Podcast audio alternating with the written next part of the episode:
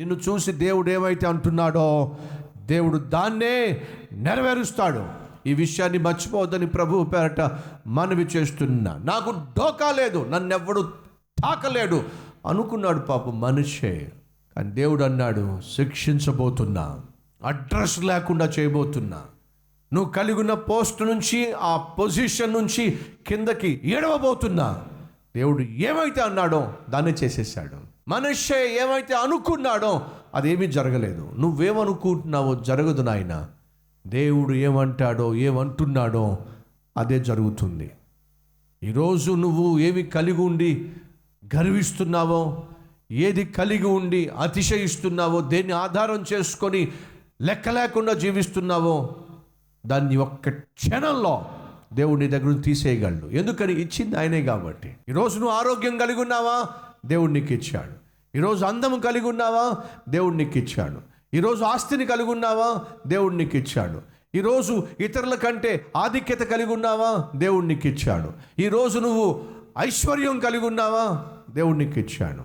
నీ ఐశ్వర్యాన్ని, నీ ఆధిక్యతను, నీ ఆస్తిని, నీ అందాన్ని, నీ ఆరోగ్యాన్ని ఆధారం చేసుకొని దేవుణ్ణి మర్చిపోతున్నావా?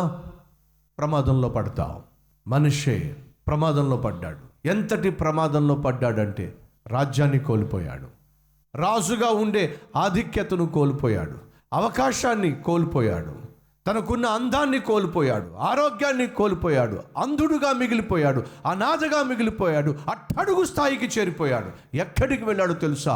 అడ్రస్ లేనటువంటి జైల్లో పడిపోయాడు వెళ్ళి.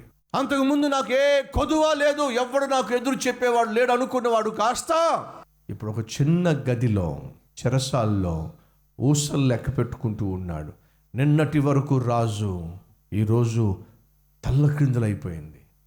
సహోదరి సహోదరులు, మనలో ఎవరైనా దేవునికి, దేవుని చిత్తానికి వ్యతిరేకంగా జీవిస్తూ నాకేమీ కాదులే, దేవుడు నీకు హెచ్చరిక చేస్తున్నప్పటికీ నీ జీవితాన్ని సరిచేసుకో, నీ మాట తీరును మార్చుకో, నీ తలంపులను దిద్దుకో, నీ శరీరాన్ని పరిశుద్ధంగా కాపాడుకో, నీ నడక బాగోలేదు, నీ పడక బాగోలేదు, అపవిత్రమైన జీవితం జీవిస్తున్నావు, నేను నిన్ను శిక్షించబోతున్నాను అని దేవుడు నీకు హెచ్చరిక చేసినప్పుడు దయచేసి విను, ఆయన హెచ్చరికను విను. లేకపోతే ఏమవుతుంది? తల్లక్రిందులవుతుంది.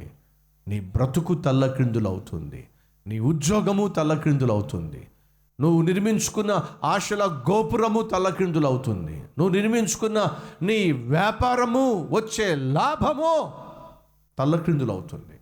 ఆ రోజు రాకమునిపై ఈరోజు నువ్వు నీ తప్పు తెలుసుకుంటే మంచిదని ప్రభు పేరట హెచ్చరిక చేస్తున్నాను. నాకే డోకా లేదు, ఉండదు అనుకున్నటువంటి మనిషి ఆలోచనలు, తలంపులు తలకిందులు అయినాయి. నిన్న రాజు, ఈరోజు ఒక ఖైదీ.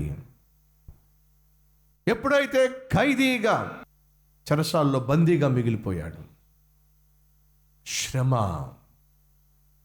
సరిగా తిండి లేక, సరైనటువంటి సరైనటువంటి వసతులు లేక, పడుకోవడానికి సరైనటువంటి బెడ్ లేక, గాలి ఆడక, ఒకవైపు ఆకలి, మరొకవైపు అవమానం, మరొకవైపు ఒంటరితనం, మరోవైపు బంధించబడ్డాను, విడిపించే నాదుడు నాకు లేడు అనేటటువంటి నిస్సహాయ స్థితి, ఇవన్నీ తనను తన చుట్టూ మూగినప్పుడు, తనను ఉక్కిరి బిక్కిరి చేసినప్పుడు ఆ శ్రమలు తట్టుకోలేకపోయాడు. సహోదరి సహోదరా, నువ్వు దేవుణ్ణి కాదని, దేవుణ్ణి కాళ్ళదని నువ్వు సాధించగలిగింది ఏమీ లేదు.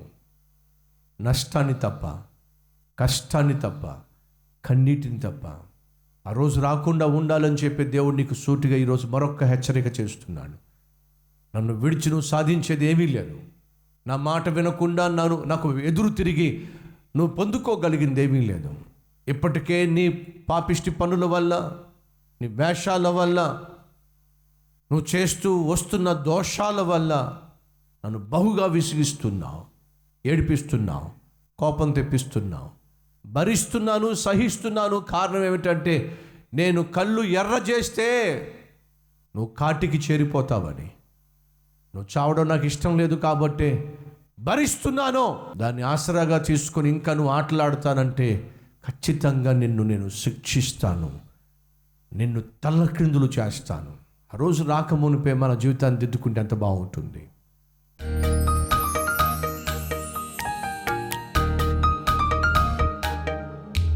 మహాపరిశుద్ధుడు అయిన ప్రేమ కలిగిన తండ్రి, బహుసూటిగా బహుశక్తివంతముగా స్పష్టంగా ప్రతి ఒక్కరితో మాట్లాడినందుకు మీకు వందనాలు. యాభై ఐదు సంవత్సరాలు ఇష్టానుసారంగా జీవించి విర్రవీగినటువంటి మనిషి ముక్కుకు గొలుసు వేసి గాలం వేసి ఆ సింహాసనం నుంచి కిందకు ఈడ్చేశావు, చెరసాల్లో బంధించి పడేశావు, శ్రమల్లో, సంకెళ్లల్లో, కన్నీళ్లల్లో మనిషే పశ్చాత్తాప పడినప్పుడు నాయనా నువ్వు ఎంత మంచివాడివయ్యా, యాభై ఐదు సంవత్సరాలను విసిగించిన వాడిని క్షణంలో క్షమించేశావే, తను పోగొట్టుకున్నవన్నీ తిరిగిచ్చేశావే. అయ్యా ఈరోజు మేము ఎంతకాలంగా నిన్ను విసిగించినా, బాధించినా, వేధించినా, శోధించినా, గాయపరిచినా, నాయన ఏడిపించినా మమ్మల్ని క్షమించండి. క్షణంలో క్షమించే దేవుడు నాయన, ఒక నూతన జీవితాన్ని ప్రసాదించి నూతన వ్యక్తిగా మమ్మల్ని మార్చి ఇటు కృపా కరికరము మాకు అనుగ్రహించమని యేసు నామం పేరట వేడుకుంటున్నాము తండ్రి. ఆమెన్.